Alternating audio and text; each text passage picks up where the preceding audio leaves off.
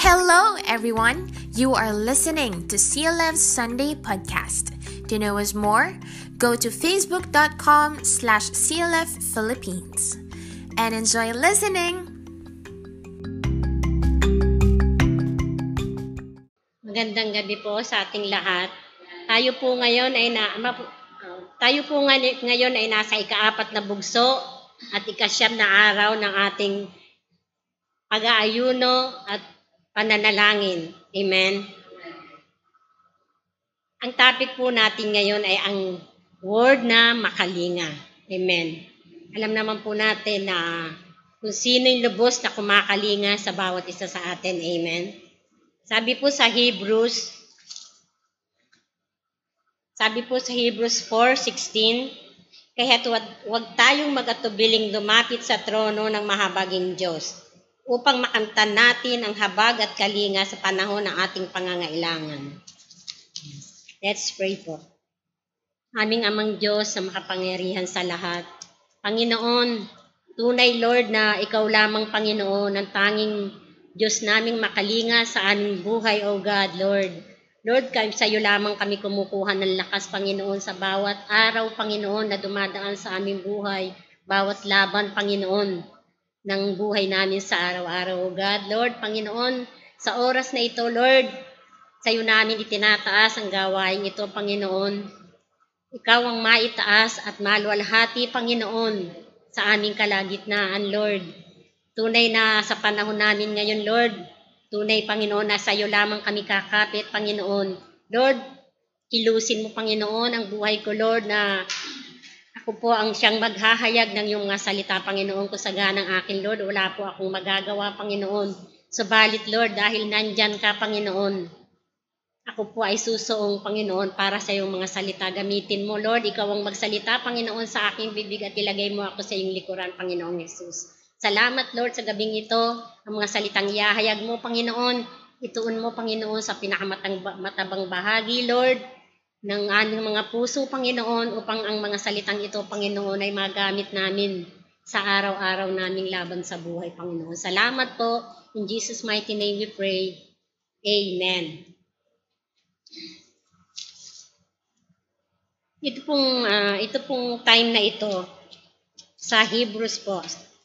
Um, ito po yung time na yung mga mananampalataya ng Hebreyo, ay nanganganib na tumalikod. Kasi po, bakit? Kasi dumadanas po sila ng matinding pag-uusig, matinding pagsubok. Kaya halos na dumating sila sa point na tumalikod sila sa pananampalatayang kristyano. Subalit ang ang sumulat po si Pablo ang ginamit ng Panginoon na siyang humikayat na sila'y pat magpatuloy magpakatatag sa kanilang pananampalataya. Na wag silang matinag, wag silang magpadala sa kahinaan na nararamdaman nila dahil sa sinusuong nilang pagsubok. Amen? Dahil po dito, siya, pinakilala niya si Kristo, na si Kristo bilang anak ng Diyos, na siya ring dumanas ng pasakit upang sa sangkatauhan. At siya sa pagsunod ni Kristo, sa kagustuhan niya makasunod sa utos ng kanyang ama. Sinuong niya ang hirap at pasakit. Dito po ipinapakita sa bawat isa sa atin na noon pa man ang pagtitiis ng isang Kristiyano ay eh, bahagi na talaga ng ating buhay. Amen? Bagamat nagtitiis po tayo, alam naman natin na kasama natin ang Panginoon, kaya patuloy tayong lumalaban sa buhay patuloy tayo, patuloy nating sinusunod kung ano yung gusto ng Panginoon. Amen? Sabi po sa unang Pedro 4,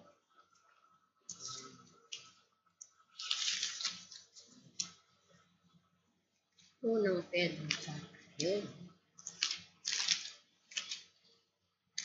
Sabi po dito, 4, yes, 12.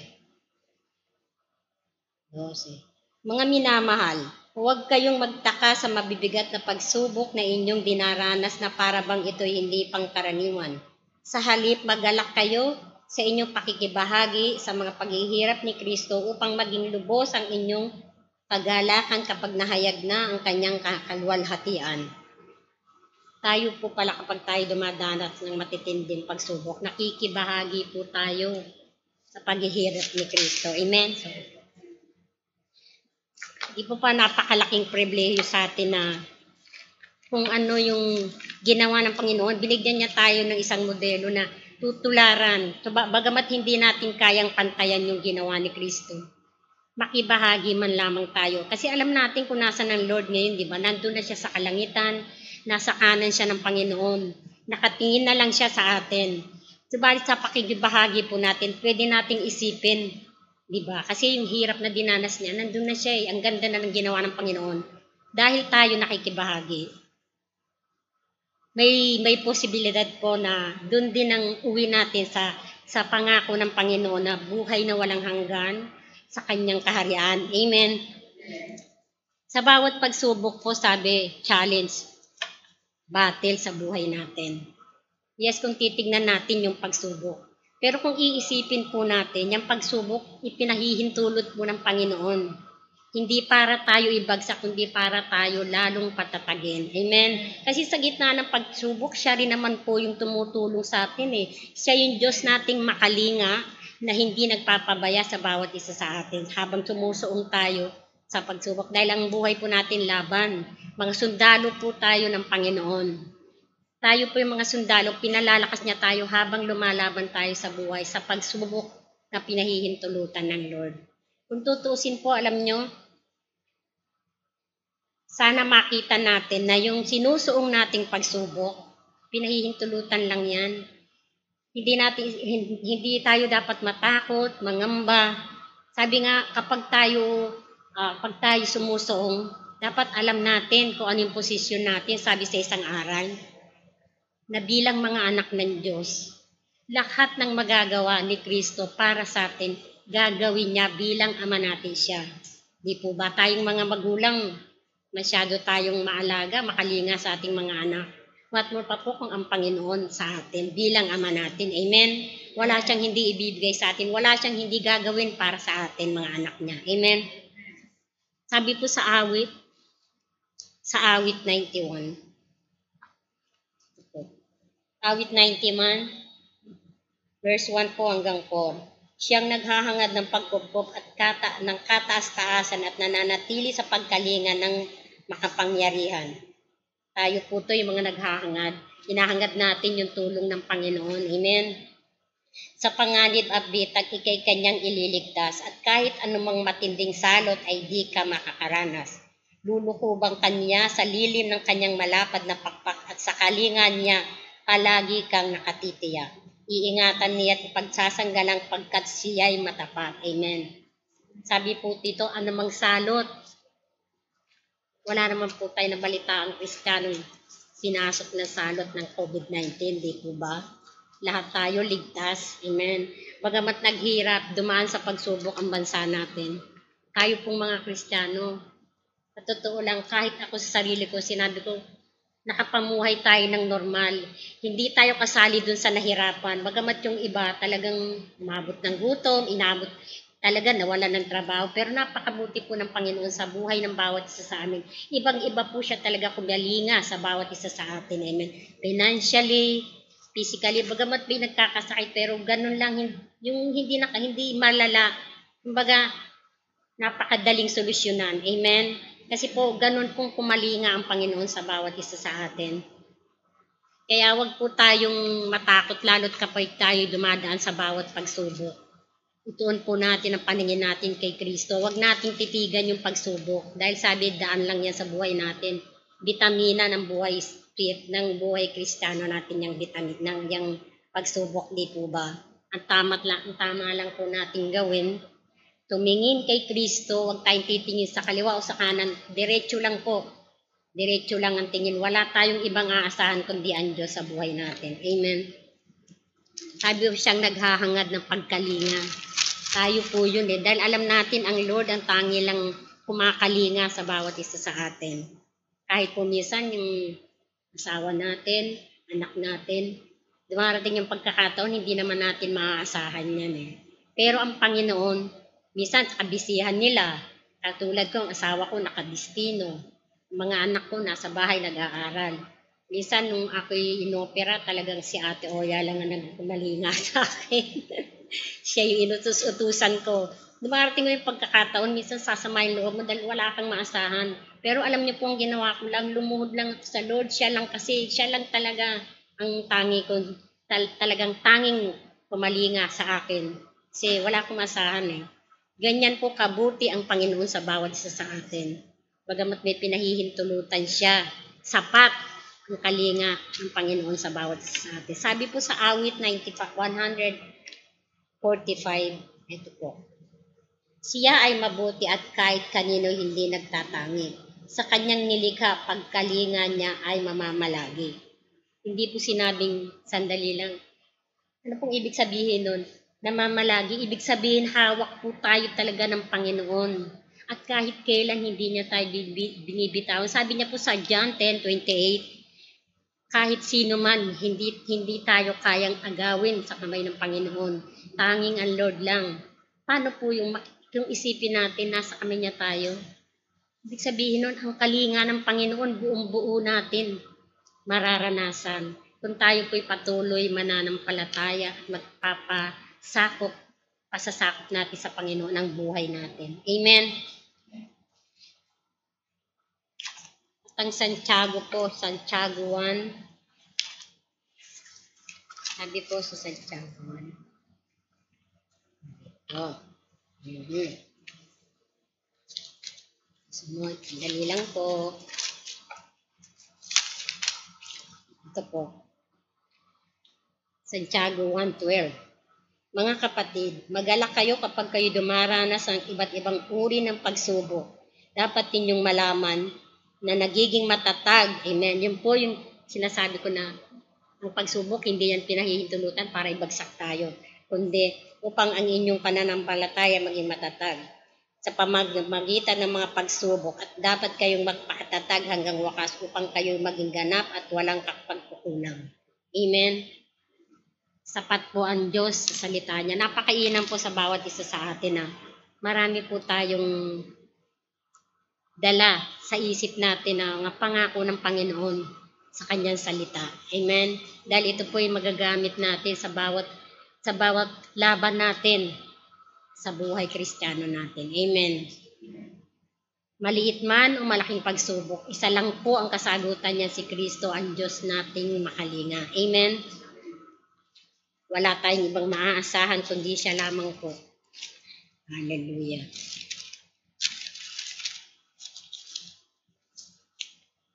Maging sa Isaiah 41.10, ang pangako ng Panginoon, marami tayong mapanghahawakan sa bawat pangako niya.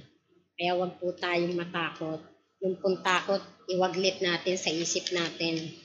Dahil alam natin ang Panginoon ay hindi, hindi nagkukulang sa bawat pagkalinga sa atin. Amen. Isaiah 14. Sabi niya po sa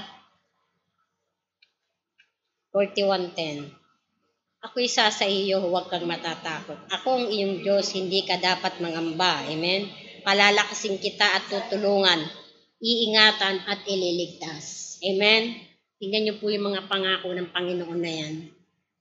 Sa buhay po natin, pwede nating sabihin, ako po pag dumaraan sa pagsubok, lalo na yung umentra na, yung problema, sabi ko, Lord, ano po layunin mo?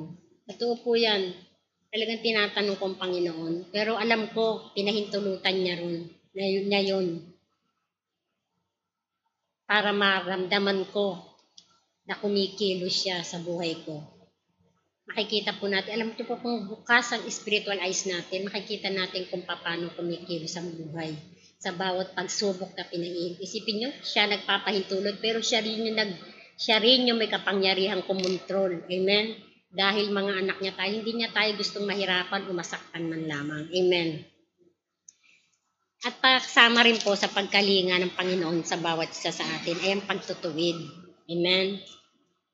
Hindi naman tayo itutuwid kung wala naman tayong nagawang, yun po ang parang ma, talaga pong magulang, magulang talaga siya sa atin. Tayong mga magulang, sinusuheto natin yung mga anak natin eh. Tinutuwid natin. what more pa po ang Lord sa bawat isa sa atin bilang magulang natin siya. Isang halimbawa po ng na-share ni Ate Oya nung linggo, yung paghihirap na dinanas niya. Totoo po yun, witness po ako doon. Na, alam ko, ang tindi kasi nagsabay silang mag-ina. Sabi niya nga, lahat ng, lahat ng sintomas ng COVID nasa kanya. Sumabay pa po yung anak, nilagnat na rin. Alam niyo po, lumalapit sa akin yung anak, sabi niya. Ilen, sabi niya ganun. Nahirapan akong huminga. Nahawa na ako kay mama, sabi niya. Anong gagawin ko? Sabi ko, huwag niyong isipin ang COVID. Hindi yan aakyat sa tahanan ng Panginoon. Hindi nideklara ko po yan in, in Jesus' name. Sabi niya, anong dapat kong gawin? Lumapit ka sa Diyos, sabi ko sa kanya. Paano tilal? Alam niyo po yung oras na yun, naaminin ko maski ako natakot. Yung mga kasama namin, totoo yung sinabi niya, wala nang pumasok sa loob ng bahay. Sila-sila lang mag-ina, tsaka kami. Mga anak ko hindi lumalabas ng kwarto. Sabi ko, Panginoon ko, ako lang. Ayoko lang humakbang papunta rin sa kwarto nila. Dahil iniisip ko rin yung, yung saganang kaligtasan ko. Kasama yung mga anak ko. Pero sabi ko, Lord, hindi ko sila pwedeng pabayaan. Bigyan mo ako ng lakas, sabi ko ganun sa Lord. Alam niyo po sa devotion ko, talagang dinala ko sila. Tulungan mo ko kung anong gagawin ko. Ang Lord nangusap po, sabi niya, laban. Sabi niya sa akin, kung di ikaw sino, pinakita niya yung mga ayaw nang pumasok doon, pinakita niya sa himanas, mahinasyon ko yung mga ayaw nang pumasok doon sa loob ng bahay. Sabi ko, Lord, salamat. Sabi niya, rebuke in my name. Sabi niya ganun. Kaya sabi ko kaya to, naalala ko yung unang bugso natin, Laban Pilipinas. Di ba po yun? Sabi ko to, ay laban tayo. Sabi natin, oo, laban tayo. Kasi hinang-hina po siya, alas hindi kumakain. Alam niyo po, lahat ng lahat ng dapat gawin itinuturo ng Panginoon, inire-reveal niya sa isip ko. Kasi yung time na yun, walang ibang kakapitan kami kundi ang Lord. Yung kalinga niya talagang hiningi namin. Hawak-hawak kamay po kami kasi sabi ng Panginoon, manalangin kayo ng malaliman, intercede. Kaya sabi ko, Ate Oya, intercede tayo, hawak kami, pati yung anak niyang si Randy, dahil dumadanas din po yun eh. Sabi niya, bigyan, pa, ang dinire-reveal ng Lord, bigyan mo siya ng word ko, bigyan mo siya, kaya panay po ang word. Ang release ko ng word do sa anak niya, sa kanilang dalawa. Ang, ang buti naman po ng Panginoon dahil inire-reveal niya sa isip ko kung ano yung dapat kong gawin. Ilehans mo, patanggapin mo. Alam niyo po, talaga unti-unti, yung anak ni Ate Oya, yakap-yakap po yung Bible, umiiyak, kinikis niya yung Bible. Talagang dumating sa pagkakataon na kami na lang at ang Lord eh. Wala na kaming ibang, siguro hirap na dinadanas niya kasi talagang nakita niya, sabi ko, ang Panginoon lang ang pwedeng tumulong sa atin. Sabi niya gano'n, opo, opo, opo. Sabi ko, humingi ka ng tawad. Sorry Lord, sorry Lord. Yung sabi niya gano'n, kaakap niya ang Bible. Kinikis niya pa yung Bible, lalagay niya sa una. Lord, tinatanggap kita. Talaga pong tinanggap niya sa buhay niya. Alam niyo po, nakita ko yung sitwasyon na yun. Kumilos ang Panginoon. Eh, kasi doon po yung kalagitnaan, nung malapit ng marausan namin, kasi nagpagamot na sila, doon na patunayan na hindi sila COVID. Yung anak niya, kaya pala nahihirapan huminga, eh, may infection, may acid, nag-heartburn po siya. Yun pala nakatunayan hindi COVID kung ano yung sakit nila. Pero purihin ng Panginoon dahil yun ang idiniklara namin sa tuwing luluhod po kami. Araw-araw yan magkakakapit kami ng kamay.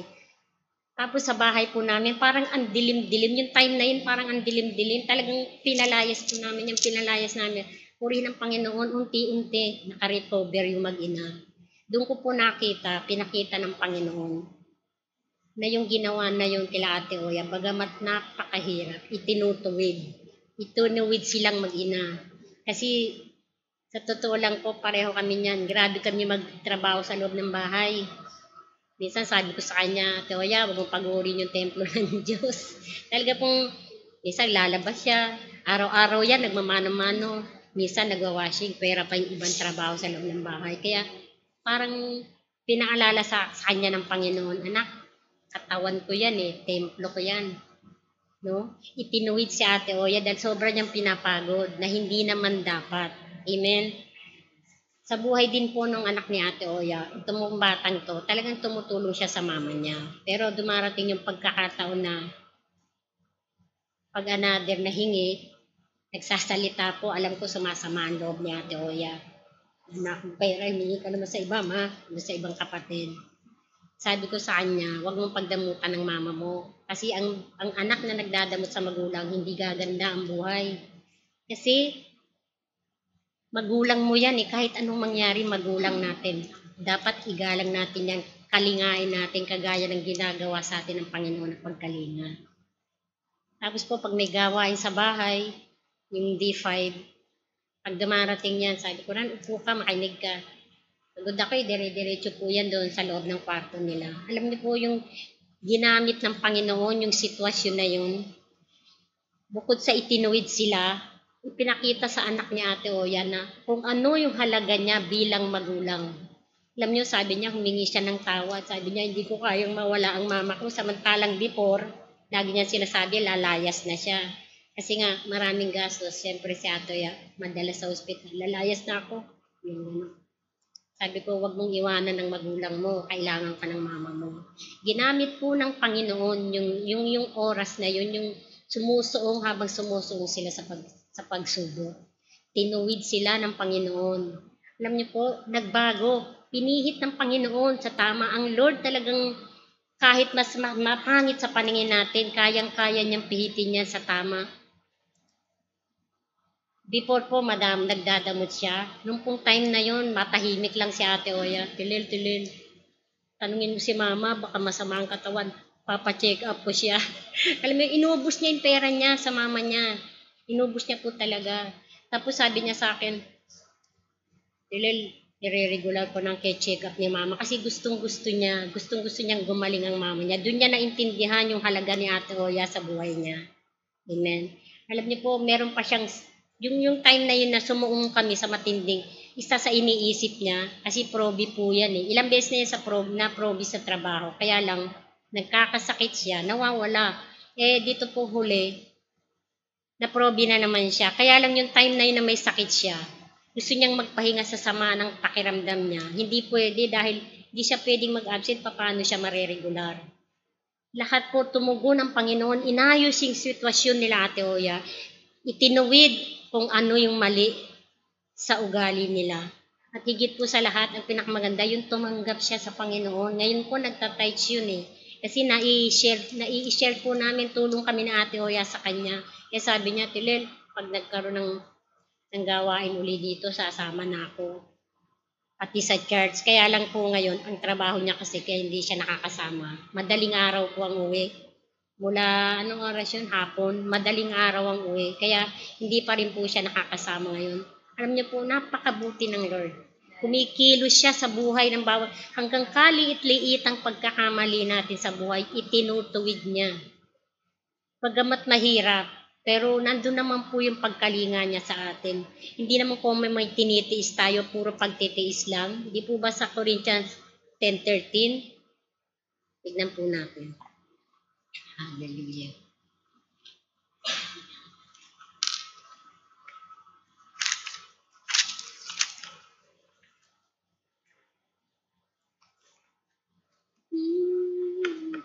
First Corinthians 10.13 Hallelujah, Lord. Sabi niya po dito sa 13, walang pagsubok na dum- dumating sa inyo na higit na hindi nararanasan ng ibang tao. Amen. Ibig sabihin lahat tayo may pagsubok. Amen. Tapat ang Diyos at hindi niya ipahihintulot na kayo'y subukin ng higit sa inyong makakaya. Sa halip, pagdating ng pagsubok, bibigyan niya kayo ng lakas upang makayanan ito at ang at paraan upang ito'y malampasan. Sipin niyo po yun. Nagpapahintulot siya pero siya pa rin yung nagbibigyan niya tayo ng lakas bigyan niya tayo ng paraan para malagpasan ang pagsubok. Ang Lord po laging nakatutok sa atin. 24 by 7, nakatutok yan. Kaya alam niya, sa bawat paghingi natin sa Kanya, nandun siya para tumugon. Nandun siya para kumalinga sa bawat isa sa atin. Amen? Siya ang Diyos na makalinga. Siya ang Diyos na nagtutuwid, dumidisiplina sa bawat isa sa atin. Amen. Lalo po sa ating pandemic ngayon, talagang may layunin siya, kaya niya pinahintulutan yan. Amen. Ang ibig lang po ng Panginoon, patuloy tayong maniklohod, manampalataya. Kasi sa totoo lang, ang pagsubok, lalo tayo nalalapit sa Panginoon yan eh. Kasi ano bang ginagawa natin? Nanal- Nananalangin tayo. Lumulod sa tayo. Lalong lumalalim yung, yung ating relasyon sa Kanya. Amen? Kaya ang pagsubok, dapat blessing yan. Ituring nating blessing. Dahil dyan kumikilos ang Panginoon sa buhay natin. At isa po, ang Panginoon ay tumutugon. Kung naaalala niyo po yung apo ni Ate Tinasingkit, yung sinasama niya rito sa church, yung pong ina nun, dumaing sa akin, ang buko niya raw sa dibdib, labing apat, di ba, shiner yan dito dahil pinagpe-pray po natin yan dyan sa ating devotion sa hapon, si Mina. Sabi niya, nagkasalubong kami, nahihirapan po ako at Lel. Sabi niya, labing apat po ang bukol ko. Merong isang malaki na doon siya nahihirapan. Hindi siya makatigil sa pagtatrabaho dahil nag-o-office po yan sa Cubao. Dahil may dalawa siyang anak, hiwalay sila nung anak ni Ate Tin. Kumusuporta man kulang. Kaya yung paggagamot niya, yung card na, yung medicard niya, yung tanging bayad lang po sa doktor ang siyang ginasagot ng card. Lahat siya, lahat siya. Kaya hindi po ako pwedeng magpahinga. Mapapabayaan ng mga anak ko, pati yung pagpapagamot ko, mapapabayaan. Sabi ko sa kanya, alam mo, pinagpe-pray ka namin sa church. Araw-araw yan, sa devotion namin, alas 5, kasama ka. Sabi niya, umiiyak siya, salamat po. Sabi niya ganon. Alam niyo po, bukod sa pinagpe-pray dito sa church, ako sa sarili ko, sa devotion ko, sobra ko siyang dinala. Kasi sa awa ko, ito pong taon to, ilang beses niloko nung anak ni Ate Tin. Kaya ngayon po hiwalay sila. Nakamatayan na ni Ate Tin yung problema nila. Kaya talagang dinalok siya araw-araw sa devotion ko. Talagang intercede ko. Sabi ko, Lord, tunawin mo yung mga bukol niya. Ikaw lang ang pwedeng makagawa nito, Panginoon. Sabi ko, huwag mo siyang aalisin sa kalinga mo, Panginoong Yesus, tulungan mo si Nina. Tunawin mo yung mga bukol. Alam niyo po, ilang araw lang, nakita kami nung ina. Sabi ko, kumusta po si Mina? Ganyan, ganun. Okay na, nakatawa siya. Okay na. Sabi, sabi ko, paano kung okay? Di ba nakita sa private, sabi niya, ang daing bukol ng anak ko eh, nahihirapan nga. Eh, nag-second opinion sila sa, sa, sa Jose Reyes. Alam mo, sabi nung doktor doon, Mami, ang cute-cute ng bukol mo, unti-unting natunaw. At ngayon wala na. Ang tanging ibinigay lang po, vitamina. MX3 daw. Sabi ko, Lord, alam ko yung salitang tinutunawin mo. Yung word na yun, yun din yung hiniling ko sa Panginoon. Isipin po kung gaano kabuti ang tumutugo ng Panginoon sa bawat panalangin natin. Sabi niya sa Isaiah 65, maghapon nakaunat, kanyang para abutin tayo. Kahapon nakaunat ang kanyang kamay para abutin niya lahat ng anak niyang lumalapit at nangangailangan ng pagkalinga niya. Ganun po kabuti ang Panginoon ta sa, sa atin. Ganun po siya ang makalinga sa bawat isa sa atin. Maging sa prayer po natin sa ating bansa, sipin niyo po nung una, nilockdown tayo sa sobrang dami. Isa ang Pilipinas sa pinakamarami sa Asia. Di po ba? Kaya tayo nilockdown eh. Pero po ngayon sa araw-araw na pananalangin natin sa 40 days prayer and fasting natin, tumutugon ng Lord, unti-unti tayong lumuwag. Nung nakaraan pumunta ako sa palengke, sabi niya, mamili na kayo, sabi ng mga tindera. Sabi ko, bakit? Ila-lockdown tayo. Sabi ko, di ba konti na lang. Kaya nga po, para wag na pong dumami. Isipin niyo po yung pagtugon ng Lord. Ibig sabihin na nga unti. Hindi nasasayang yung araw-araw nating pagluhot sa Panginoon. Amen? Napakabuti po ng Panginoon na patuloy po ang kalinga niya, hindi nawawala sa bawat isa sa atin. Kaya yung mga pagsubok, marami na po tayong aral na tinanggap. Marami, hindi na po tayo pwede sabihin wala tayong alam, di natin alam kung anong gagawin natin. Marami na po eh. Nandito yan sa isip at sa puso natin. Gamitin po natin na kung ano yung dapat, kung ano yung nais ng Lord na gawin natin. Wala naman tayong ginagawa pag may pagsubok, di ba, kundi ang malumuhod. Ang Lord din ang nagtataguyod. Ang Lord din ang kumakalinga sa atin. Amen? Wala pong pagsubok na hindi tayo kakaanin kapag kasama natin ang Panginoon. Amen? Sana po ang mga salitang ito ay naging kalakasan ng bawat isa sa atin dahil yun po nais ng Panginoon. Panghawakan natin, magtiwala po tayo sa Panginoong Yesus Hallelujah. Let's pray po. Hallelujah. Aming, aming amang Diyos na makapangyarihan sa lahat.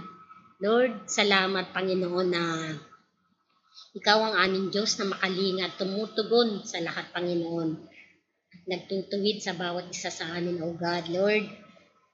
Patuloy mong kilusin, Lord, ang aming bansa, Panginoon. Huwag mong pagkulangin, Lord, sa iyong pagkalinga, O God, Lord.